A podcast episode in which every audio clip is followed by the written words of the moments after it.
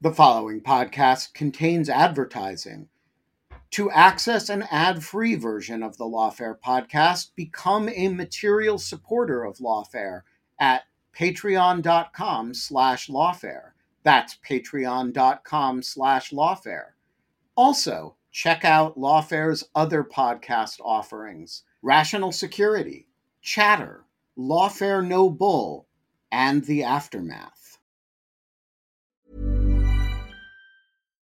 One size fits all seems like a good idea for clothes until you try them on. Same goes for healthcare. That's why United Healthcare offers flexible, budget friendly coverage for medical, vision, dental, and more. Learn more at uh1.com.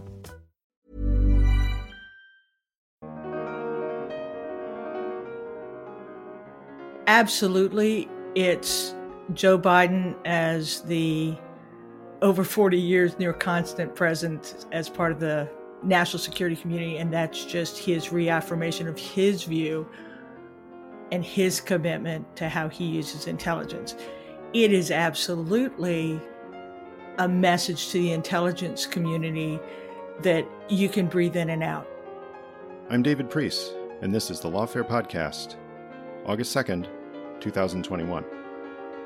The President's interactions with intelligence and public comments about intelligence are dramatically different in the first six months of the Biden administration than they were during the last presidency. To talk about those differences and why they matter for intelligence and national security, I invited onto the Lawfare podcast Sue Gordon and John McLaughlin. Sue Gordon, for two years during the Trump administration, was the principal deputy director of national intelligence after decades of service at CIA and at the National Geospatial Intelligence Agency, or NGA. John McLaughlin served as the acting director of Central Intelligence during the Bush 43 administration after a career as an analyst, manager, and executive in the CIA. We talked about the differences between the Trump administration and the Biden administration when it comes to intelligence, focused on the presidents themselves, and we talked quite a bit about President Biden's recent comments at Liberty Crossing in McLean, Virginia, the home of the Office of the Director of National Intelligence and the National Counterterrorism Center, what he said and what he didn't say, and what it all reveals about intelligence and policymaking in the Biden years. It's the Lawfare Podcast, August 2nd. Sue Gordon and John McLaughlin on intelligence, Biden, and Trump. A lot of ink has been spilled on the, say, unique relationship between the president and intelligence in the last administration. John, can you give us a brief framework on understanding the evolution of that relationship during the Trump years?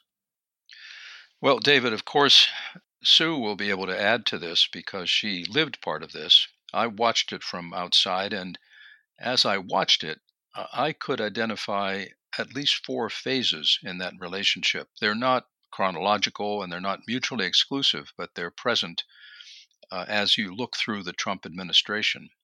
And the four that I identify are basically ignorance, hostility, necessity, and finally politicization. And just a sentence or two on each of those. By ignorance, I mean he came to office probably with less knowledge of the intelligence community than any previous candidate who'd reached that point. Mm-hmm. I could compare him to others, but I'll just leave it at that for now. And then hostility. It wasn't there initially. In fact, after his first meeting with briefers, he said he respected them. This was when he was a candidate. Now, he added, of course, that he'd read their body language and thought they didn't like President Obama, and he so he took a, a shot at Obama. But the hostility really didn't kick in big time until the intelligence community in October of 2016 and January of 2017, issued statements that indicated the Russians had interfered in the election, and in the latter statement, said something to the effect that they had been trying the Russians to tip it toward Trump. Right. And that's the time when we heard him say, This is, they're treating me like, like a Nazi would treat me. And then necessity means the third phase that every president, regardless of what they think of intelligence, they're driven to use it at some point. So when three months into the administration, the uh, Syrians were thought to be using chemical weapons. Trump really had to turn, I assume, to the intelligence community for some confirmation of that or not. And that happened again. And of course, when he almost everything he did in foreign affairs from then on, including the operations against uh, the Iranian general uh, Soleimani and the ISIS chief al Baghdadi, they all had to depend to some degree on, on intelligence data. And then politicization was there in some level all along, but I, to me, it looked like it really deepened and accelerated toward the end when he, he ran through three DNI directors, DNI directors of national intelligence, were acting in in the last year or so of the administration, and particularly the final one was basically clearing information for public use that had a, an obvious political content, and I'd never seen that before coming out of a, a DNI office. So those are the phases I see. That was the overview of it. Uh, just one other little comment. I suspect when people who dealt with him are freer to talk, it won't seem as unidimensional as I've made it sound. I'm sure people will say, well, we were able to deal with him, you know, more productively than you're describing. But that's how I see it. Thank you. That's a really useful scene setter. Sue, I will go a step farther with you because you were indeed there for much of this.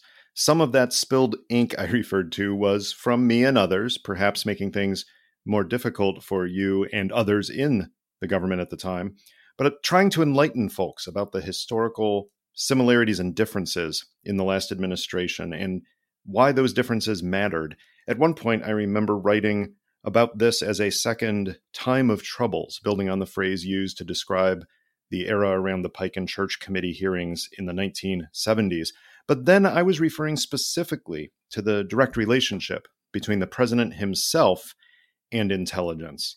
Most of policymaker intelligence interactions, though, take place below that level with customers, briefings for customers, products for customers who are cabinet secretaries, ambassadors, military officers, assistant secretaries, even desk officers. And I'm wondering if you can characterize how those relationships worked during the time you were the principal deputy director of national intelligence and how you think the intelligence community overall performed in those roles where much of foreign policy formulation and execution actually happens? David, that's a great question. So I'll I'll use a little bit of what John said in that one of the things that was so different about this presidency with others is how former President Trump was focused almost exclusively on economics.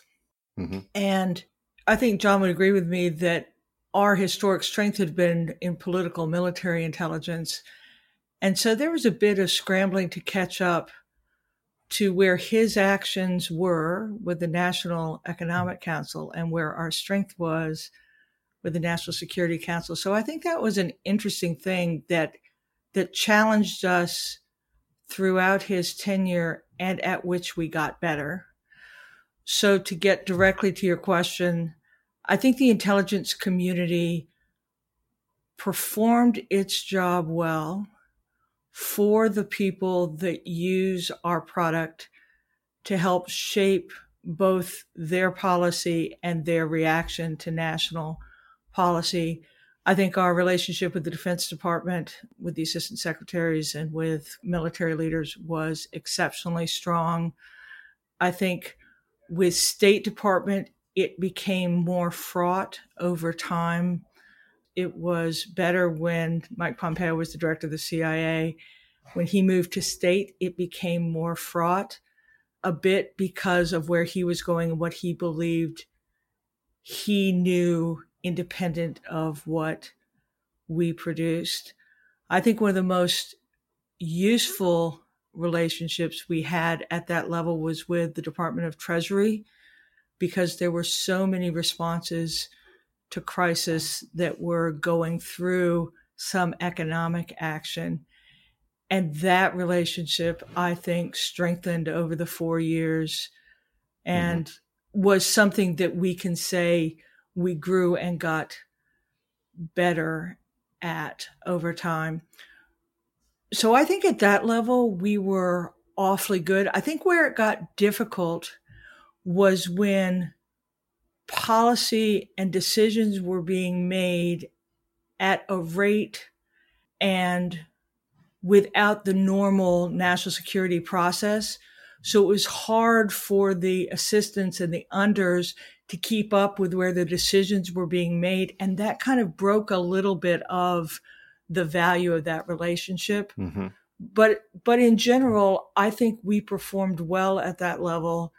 And you can look at everything from China policy to you mentioned the actions against Iran in the summer of 19 when that was such a delicate moment in time and even things around the negotiations with Kim Jong un as times where intelligence at that very working level performed some really important functions. Yeah, let me follow up on something you said there because the intelligence community prides itself on adapting to customers, not just the first customer, the president, but other customers. And historically, that has usually taken the shape of having a policymaker come into office, perhaps a cabinet secretary or a national security advisor, who has views that diverge from those being presented by the intelligence community, perhaps even hostility towards some element of the IC. And the briefers and the people who, who serve that customer adapt and find a way to get the messages through despite those interpersonal and sometimes professional policy obstacles. But it seems like you're talking about something different here, Sue, which is that you had a whole suite of senior officials come into office, meaning the, the national security chiefs of Secretary of State, Secretary of Defense, National Security Advisor, very few of whom, uh, if any at the beginning, had ever served in a functioning national security process with principals committee meetings and deputies committee meetings. They were all people from the outside who may have had capable deputies and assistant secretaries underneath them. But when it came to the ultimate decision making process that all of that funnels up to, the president, the vice president, the national security advisor, most, if not all, of the national security department and agency secretaries, they had not seen how it was supposed to work. And that does make it hard to adapt and for intelligence to make itself useful for those decisions, doesn't it? Yeah, a little bit. And again, I break it into halves. Actually, David, at the beginning, you had with HR as the national security advisor and Jim Mattis. Um, you had a lot of very experienced people, absolutely, but but they had not been deputy national security advisor before or a cabinet secretary before. Yeah, they had, but they had an idea of how it should work. The problem was they were trying to make something work for a president who had, in John's word, just non pejoratively ignorance of what it was supposed to look like. Right, right. And so you have novices trying to work a system for a president that didn't know either how it was supposed to work and had no preconception that the intelligence community was anything more special than the advisors he had that were on the outside. So I think the first half you see us trying to work the system the best that set of advisors have. Then you just see the break when it becomes apparent that that isn't serving this president. And then you see experienced hands leaving the president getting more impatient and you see really kind of a breakdown of the systemic approach. It doesn't mean that intelligence wasn't present or being used. I thought John's opening soliloquy was a really good statement of there's still a lot of contribution, but there mm-hmm. wasn't a system that anyone understood by the end of the tenure.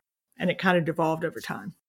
John, let's move to the current president. President Biden on Wednesday went to the intelligence community facility at Liberty Crossing in McLean and spoke at some length to IC leaders and officers. On substance, it was interesting to me that he barely mentioned COVID. It was just an aside, even though there's a lot of attention to the intelligence community's efforts to unearth the origins of COVID, the leak at the lab theory versus a, a natural development theory. And he didn't talk at all about the so called Havana syndrome, the mysterious illnesses and other issues that are coming up now. Perhaps we should call it the Vienna syndrome. And I'm wondering, from your perspective, did you find it odd that these two things that are probably near the top of the public discussion of what the intelligence community is looking at right now were not the top things on the president's agenda to speak about? And, and does that reveal something about what the media focuses on versus the very wide scope of the IC? I, actually, I didn't find it particularly surprising, uh, David. I think he had a different purpose in going there. Now, to be sure, he did mention some substantive things, such as climate change, for example. Sure. But I think his broader purpose in going there, as is often the case with presidents and intelligence, is was simply to, uh, put it simply, to show up. In other words, uh, Sue may agree, the, the intelligence world relishes nothing more than a president who shows up, who gives some attention, who basically says, You're doing a good job, I need you, and I'm not going to politicize you, which is, I think, all he was really trying to, to accomplish there. And he was doing it against the backdrop of you know, a period that we just talked about, in which the intelligence community, I think, actually did a very good job, but under tremendous pressure, uh, both public and I assume private. So I think that was his point there. I think that's basically what he was trying to do. Now, at the same time, of course, he has placed some really tough jobs on the intelligence community, and maybe he just didn't want to you know, give the press something to latch onto. But for example, asking the intelligence community to render a judgment on the origins of COVID 19 is about the most politically sensitive thing you could ask an intelligence community to do. Absolutely. So it's another reminder that even though this is not a president who will literally politicize the intelligence, uh, the intelligence community can never escape political controversy. It's a, a non political institution, but it inevitably deals with things that are highly controversial. And this is one. So, mm-hmm. you know, if you're the one writing that paper right now, you're you're probably trying to figure out, well, how do I say something meaningful?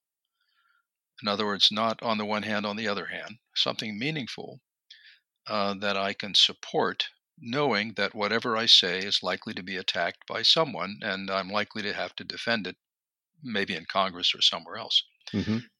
That's normal in the intelligence community. So I, I think part of what he was saying is we're back to normal now. We're back to normal. So let me ask you to pick up on that. John said that part of it is just showing up and the importance of, of being seen showing up.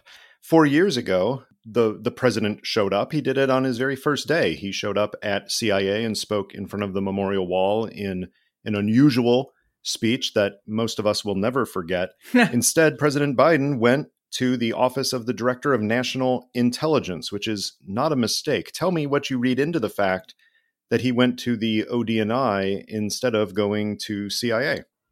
I think everything John said is true about the overarching message of I'm here, you're important, you're my team, you're you're vital.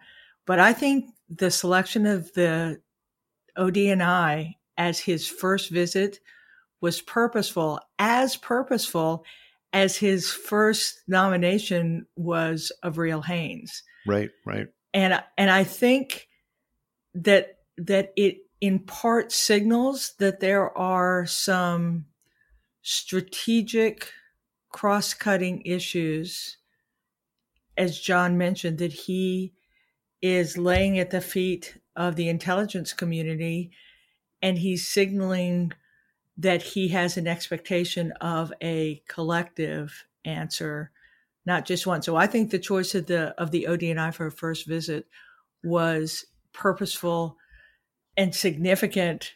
And i think to john's point he has laid a lot of very tough issues on them, not just the origins of COVID, but the participation, how the intelligence community should participate in dealing with domestic mm-hmm. extremism. So yeah. I, I think the speech was what you would expect. I think the reason for the visit there was saying, I do expect leadership of the community, not just agency centric, and I'm going to lean on you. I appreciate that. Thanks. Let's walk through a few interesting parts of what President Biden did say as a way of getting at how he looks at intelligence overall and some of the key issues therein.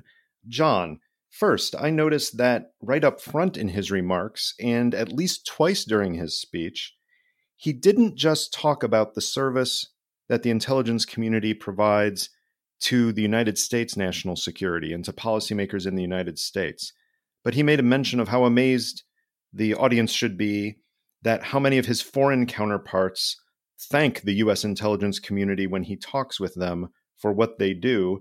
Later on, he said, You're the eyes and ears of the world and in the front lines of our national defense, and in many cases, for the world's national defense. Now, going back a couple of decades, it would have been hard to imagine a, a president going to the intelligence community in the United States and talking about its service to the world and its benefit to the world. And yet, Biden was putting that near the front of his remarks. And I'm wondering what you make of that and what that tells you about President Biden's mindset toward the real value of intelligence.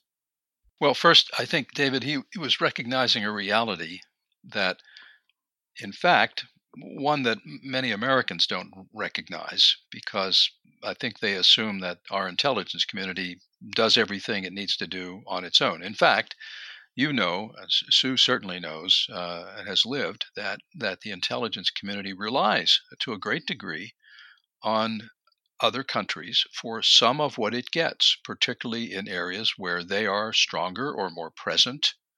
You can fill in the blanks on that. So he was recognizing that reality. But the second thing I think that I read into it is it is very consistent with his whole emphasis on alliances as force multipliers. In other words, here we are facing, uh, you know, the first really serious competitor we've had in the world in decades in China and others, Russia, India. And, India is a friend, of course, but still a big, capable country, Iran, a big country. Facing all of that, the United States on its own would have really more to do than any country should be expected to do. So he, his view, I think, I read into his diplomacy that he wants to strengthen alliances as ways to multiply U.S. force and influence in the world and to be a leader. And part of what he's signaling there is the intelligence community should be a leader too in the world as uh, you know, uh, all countries have an intelligence service, and we have relations with nearly all of them. And I, that's how I read it. Uh, very consistent with his um, mm-hmm. overall emphasis. Selling a little or a lot? Shopify helps you do your thing however you cha-ching. Shopify is the global commerce platform that helps you sell at every stage of your business. From the launch your online shop stage to the first real life store stage, all the way to the did we just hit a million orders stage. Shopify is there to help you grow. Shopify helps you turn browsers into buyers with the internet's best converting checkout. 36% better on average compared to other leading commerce platforms because businesses that grow grow with Shopify. Get a $1 per month trial period at shopify.com/work. shopify.com/work. Hey, it's Ryan Reynolds and I'm here with Keith, co-star of my upcoming film If, only in theaters May 17th. Do you want to tell people the big news? All right, I'll do it. Sign up now and you'll get unlimited for $15 a month in six months of Paramount Plus Essential Plan on us. Mintmobile.com slash switch. Upfront payment of $45 equivalent to $15 per month. Unlimited over 40 gigabytes per month. Face lower speeds. Videos at 480p. Active Mint customers by 531.24 get six months of Paramount Plus Essential Plan. Auto renews after six months. Offer ends May 31st, 2024. Separate Paramount Plus registration required. Terms and conditions apply if rated PG. Hey, Lawfare listeners. Ben Wittes here want to tell you about the first time I got a report from the folks at Delete Me. It was shortly after I started using the service back in 2022. and they sent me their first privacy report. I have since gotten eight others, and it contained some shocking information. They had removed my data from 56 separate data brokers, that this had included 133 separate records, including 621 individual pieces of personal information. Uh, the data broker with the most information about me was a company I'd never heard of called People by Name. And here's the thing since then, every couple of months, I've gotten another privacy report from Delete Me, and it always contains more information that they have removed from the data brokers about me. In the second report, they informed me they had removed my stuff from 41 data brokers and that the one with the most information about me was called HLEC. I have no idea what HLEC is. So the other day, I got my latest report, and it includes 15 more data brokers with my personal information, 113 pieces of personally identifiable information. Big culprit this time is something called My Life. Well, I want to tell you that they don't have My Life anymore. And that is why I recommend Delete Me. As this little anecdote shows, there's a lot of my data out there, and these companies keep acquiring it and making it available to anybody who can pay. And I have uh, slept a little bit more easily ever since I found a, a, solution to this problem. And I want to stress, as I do every time, that I started using this before Delete Me started advertising with Lawfare. Delete Me finds and removes any personal information you don't want online and it makes sure it stays off. And that's the point of this little story that, you know, they keep coming back. You can get it removed once, but they'll put it back and then Delete Me comes and takes it off again. It's a subscription service that removes your personal information from the largest people search databases on the web and in the process helps prevent potential identity theft, doxing, and phishing scams. Delete Me sends you regular personalized privacy reports, just like the ones I've been describing, showing what info they found where, where they found it, and what they removed. And critically, as this story reflects, it isn't just a one time service. It's always working for you, constantly monitoring and removing the personal information you don't want on the internet. It does all the hard work of wiping you and your family's personal information off the web. Data brokers hate Delete Me, which is why I like it. Your profile is no longer theirs to sell. So take control of your data and keep your private life private by signing up for Delete Me, now at a special discount for our listeners. Today, get 20% off your Delete Me plan when you go to joindeleteme.com slash lawfare20 and use promo code lawfare20 at checkout. The only way to get 20% off is to go to joindeleteme.com slash lawfare20 and enter code lawfare20 at checkout. That's joindeleteme.com slash lawfare20, code lawfare20. Sue, President Biden also said, You will never see a time while I'm President of the United States when my administration in any way tries to affect or alter your judgments about what you think the situation we face is. How much of that statement do you think is just truly Joe Biden's governing philosophy and his attitude towards truth telling from the intelligence community? And how much do you suspect it's a reaction to the tweets and the rallies full of denials of Russian operations against the United States in 2016 and beyond from the last president? I think it's both of those, and I'll put a caveat on it. So, absolutely, it's Joe Biden as the over 40 years near constant present as part of the mm-hmm. national security community. And that's just his reaffirmation of his view and his commitment to how he uses intelligence. It is absolutely a message to the intelligence community that you can breathe in and out, right? I understand who you are. Will go back to that role of independent voice of intelligence that supports policy rather than being intertwined. But my caveat to that is this would be the very first administration of all time if it never runs into a moment where it wishes intelligence were not so darned inconvenient. Right, right. Right. There will be issues where the intelligence for this administration will be as inconvenient as it has been for other administrations. And it is always difficult to decide that you're going to be able to set a policy sometimes that needs to be inconsistent with the intelligence. And so the only thing I would say is the first two are true, but there will be moments where there is that tension between intelligence and policy. And I think what he's trying to signal is when those things come, I'll recognize that we will not try and use mm-hmm. intelligence improperly mm-hmm. to make our point. But the tension will come. I found it telling in that regard that despite having lived through as vice president eight years of those tensions, it certainly wasn't every day in the PDB, but certainly there were plenty of times in the Obama administration when there was a disconnect with what the, the president and vice president probably wished the intelligence was telling them and what actually came. Despite that, that Joe Biden told the assembled group on Wednesday that the thing he misses the most uh, when he is a professor for four years after leaving the vice presidency was, in fact, the PDB, telling you where his, his mind is on that.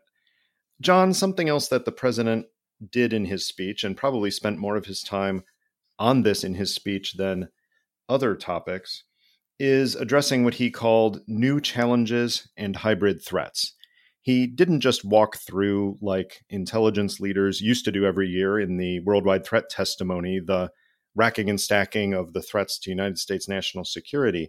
He, he didn't talk about a lot of traditional threats. He ended up emphasizing things like climate change, hypersonic technology, and then, of course, cyber. And one of the main takeaways from the speech, and the thing that perhaps got the most press replay, was when he said, if we end up in a war, a real shooting war with a major power, it's going to be as a consequence of a cyber breach of great consequence. Talk through your reactions to that, if you will, both in terms of his strong emphasis on cyber, but his very blunt admission that he sees cyber as something that is likely to lead more than any other cause to great power active conflict. Uh, David, actually, that last remark that you quoted, that did surprise me that did surprise me in uh-huh. the sense that it's a little hard to game that scenario out. Now, he may be seeing material that leads him to have that deep concern. But of course, when it comes to cyber, one of the things that we struggle with as a country, and certainly our policymakers, is exactly how do you counter, how, do you respond to cyber? How does escalation work? if you counterattack in cyber, does the other side counterattack?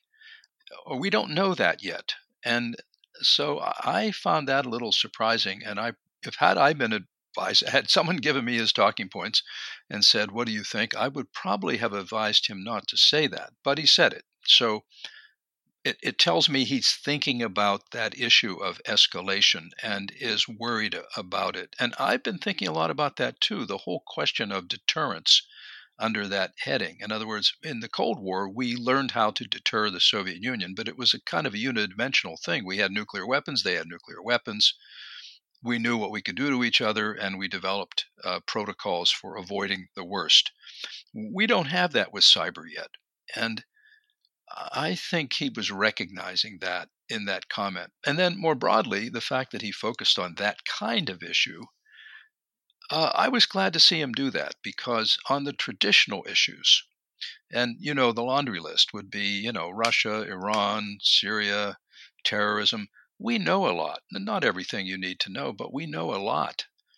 On those things that he mentioned, we either don't know a lot or it's not settled. Climate change, perfect case in point. We know a lot, but it's not settled. And we, we need to have data. We need to have informed opinion. And the same on the other issues he mentioned. So uh, that's how I see it anyway. Sure. Sue, what do you make of the president's comments on cyber and the way in which he phrased them? Yeah, I I'm with John. I was surprised by that sentence because right now, as John said, we aren't prepared to know how to get from this moment to physical conflict.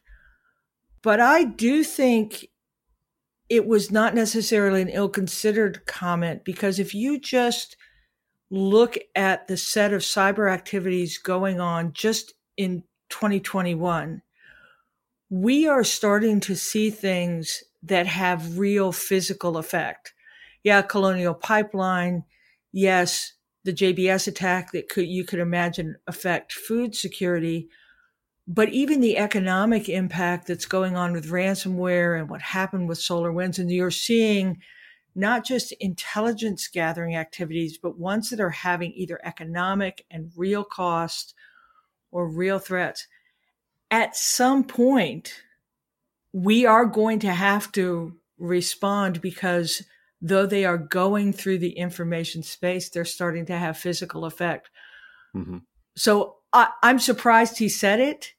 It's not a terrible shot across the bow.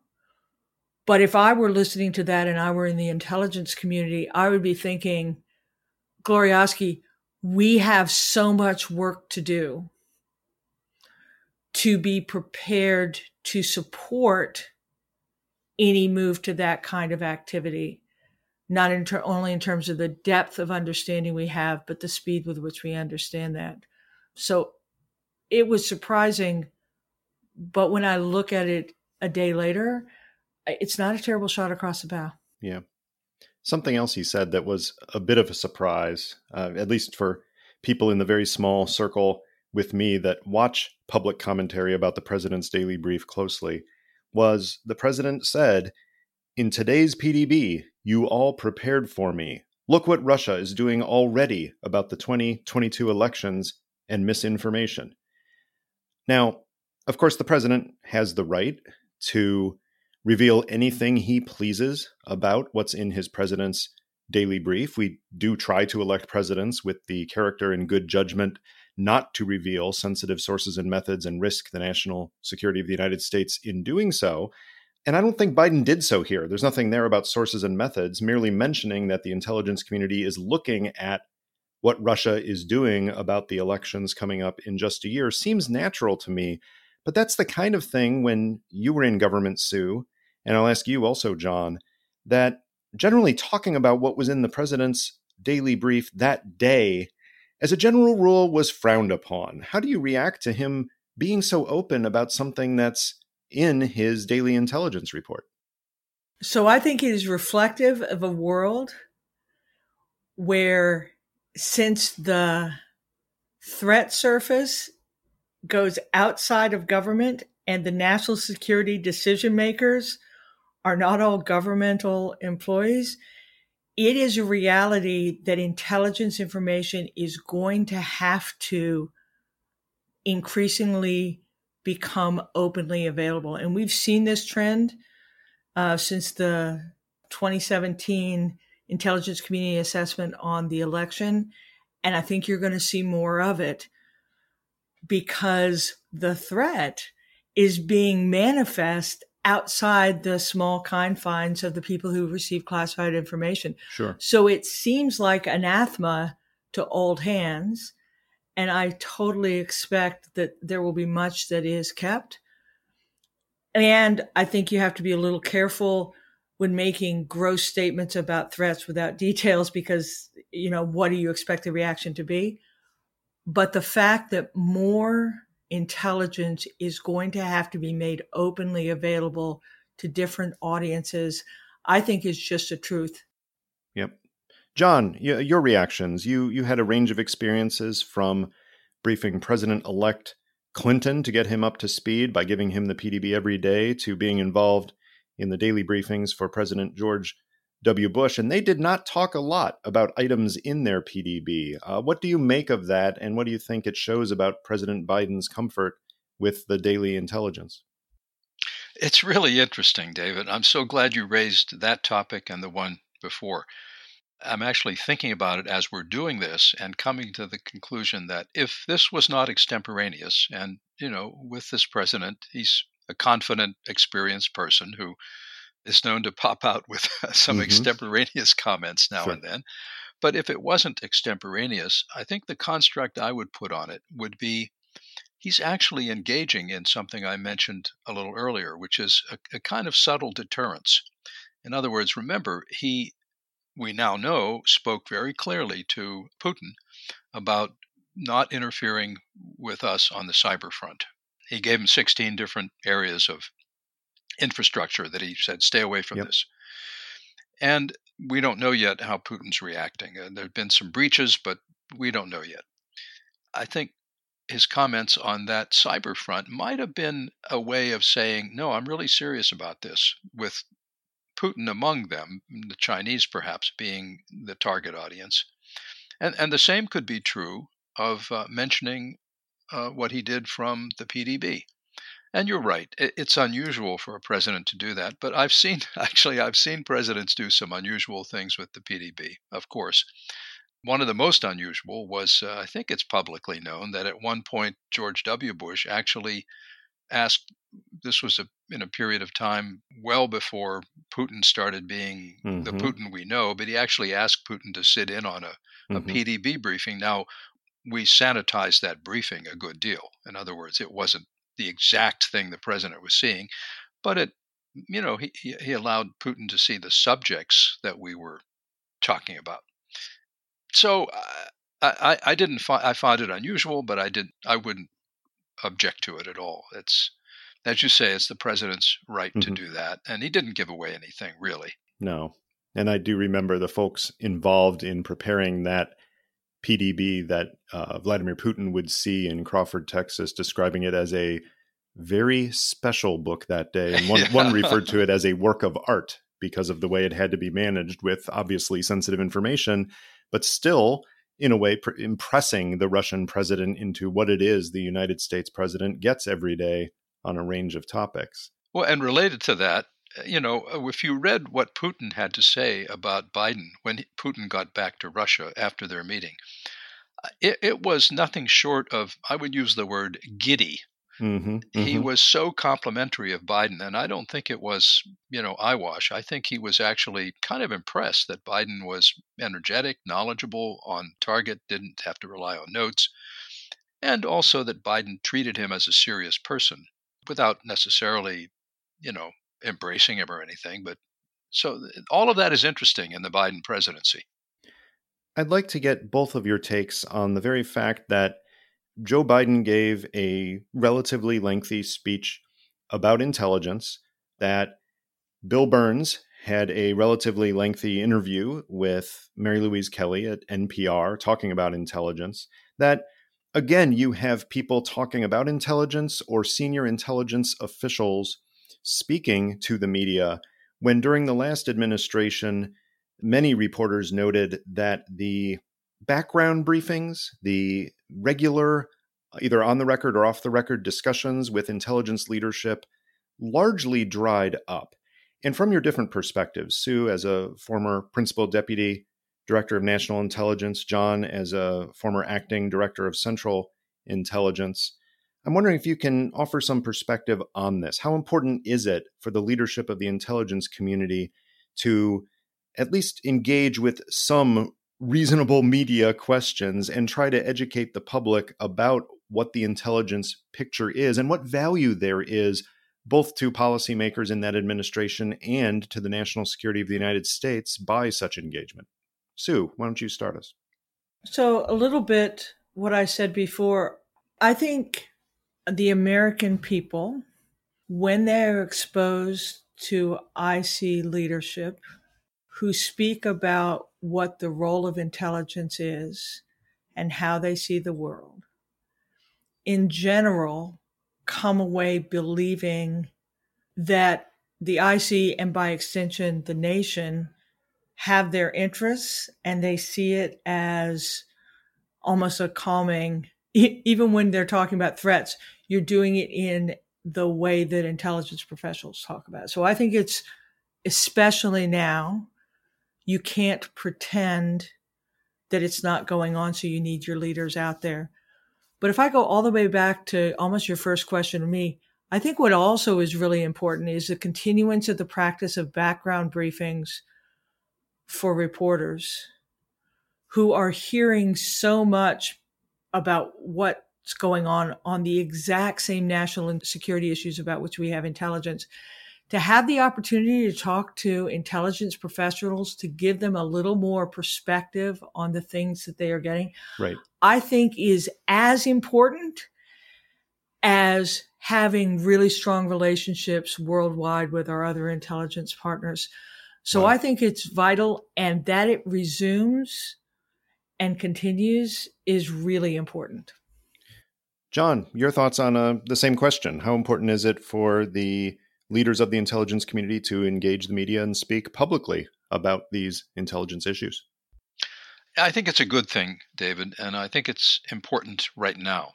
Now, you know, I served under seven presidents and many CIA directors, and I think back to my first CIA director, uh, Richard Helms, who would have never done that. He would have never given an interview because that was an era when intelligence was just this arcane and mysterious thing. It was before we had congressional oversight, which is important. And so things have changed, times have changed, and there's a couple reasons why it's important they do this. First, particularly when they are as good and as articulate as Bill Burns is, and Avril Haines, and for that matter, the president, who's a pretty experienced guy, it's important that the American public have some idea of what's happening with this. You know, the, the budget is now roughly public, say 50 billion or more money that uh, the American taxpayer provides. Some idea of what's going on there without revealing inner secrets and so forth. But at the same time, and I'm thinking here of a reaction that many people gave me as someone who doesn't work there now, but when they mm-hmm. heard mm-hmm. normal people, I mean, you know, just normal people in my neighborhood or in Washington that I would meet, unconnected to the government, when they would hear someone like Sue testify or Dan Coats or uh, Gina Haspel, uh, hearing it in, in congressional testimony, they would say to me, My goodness, these people seem so competent. I think that's important particularly because, you know, otherwise uh, people will have a kind of cartoon image of the intelligence world. And intelligence has made some mistakes, and the mistakes that we make uh, live on and stand out and are repeated over and over again. So it's important that people see no, these are competent people, serious people doing serious things that affect our security. And that they are engaging with a free media in a in an open free democracy. Let me close out, Sue, I'll come to you on this by talking about one of those competent people. And I won't ask you to comment on her directly, but to talk about the relationship between the senior most leaders of the intelligence community. Traditionally, we've had a DNI and a principal deputy, and before that, a DCI and a principal deputy whereby if one of those people had relatively little intelligence experience, that is, they didn't come from within the intelligence community or have a deep and substantive background in intelligence, the deputy always did. Now, we didn't always have that in the last administration, but you certainly played that role in supporting someone who did not have super deep and extensive intelligence experience. Um, we have a slightly similar case now with the DNI, Avril Haines, obviously from her experience helping to run CIA, having some intelligence background, but certainly didn't come up through the intelligence community.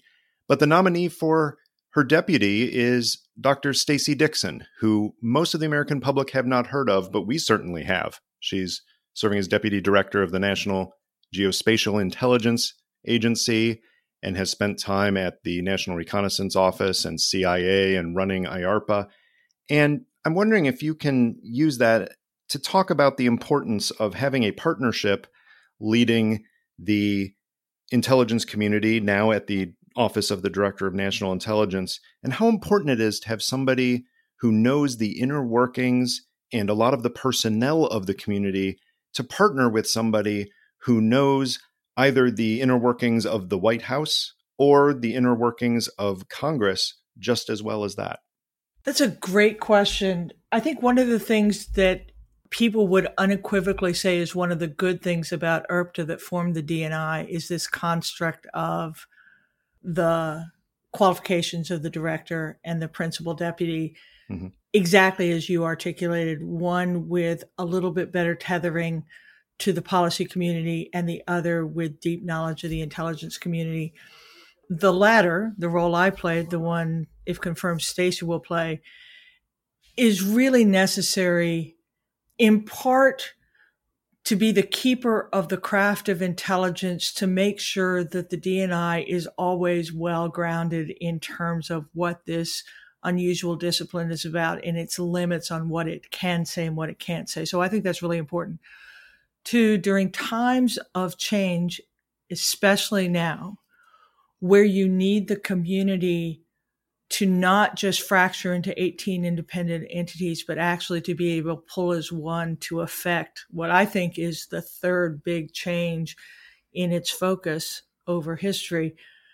That is not a job for someone who just speaks about intention, but actually has the wherewithal and the understanding of the community players and the respect of the leadership right. to get them to come together. The other thing I'll say about Stacey, it's something that my predecessor had in Stephanie and that I had is this is a technical world.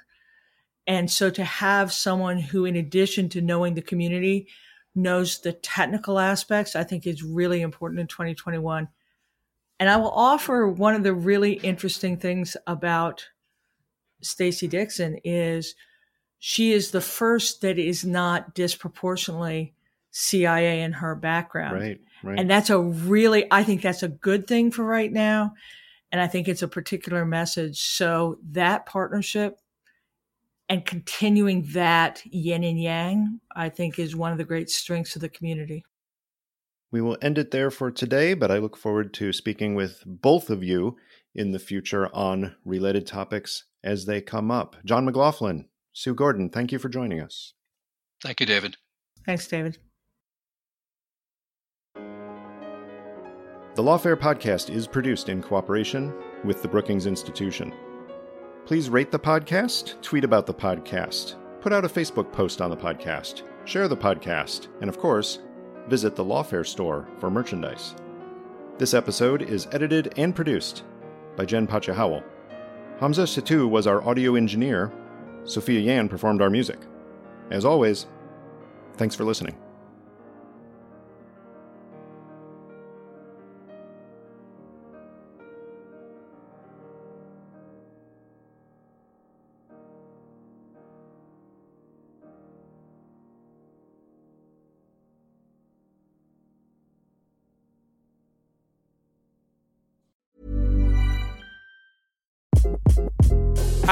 This is Craig Robinson from Ways to Win, and support for this podcast comes from Invesco QQQ. Invesco QQQ is proud to sponsor this episode and even prouder to provide access to innovation for the last 25 years. Basketball has had innovations over the years too. We're seeing the game played in new ways every day. Learn more at Invesco.com slash QQQ. Let's rethink possibility. Invesco Distributors, Inc.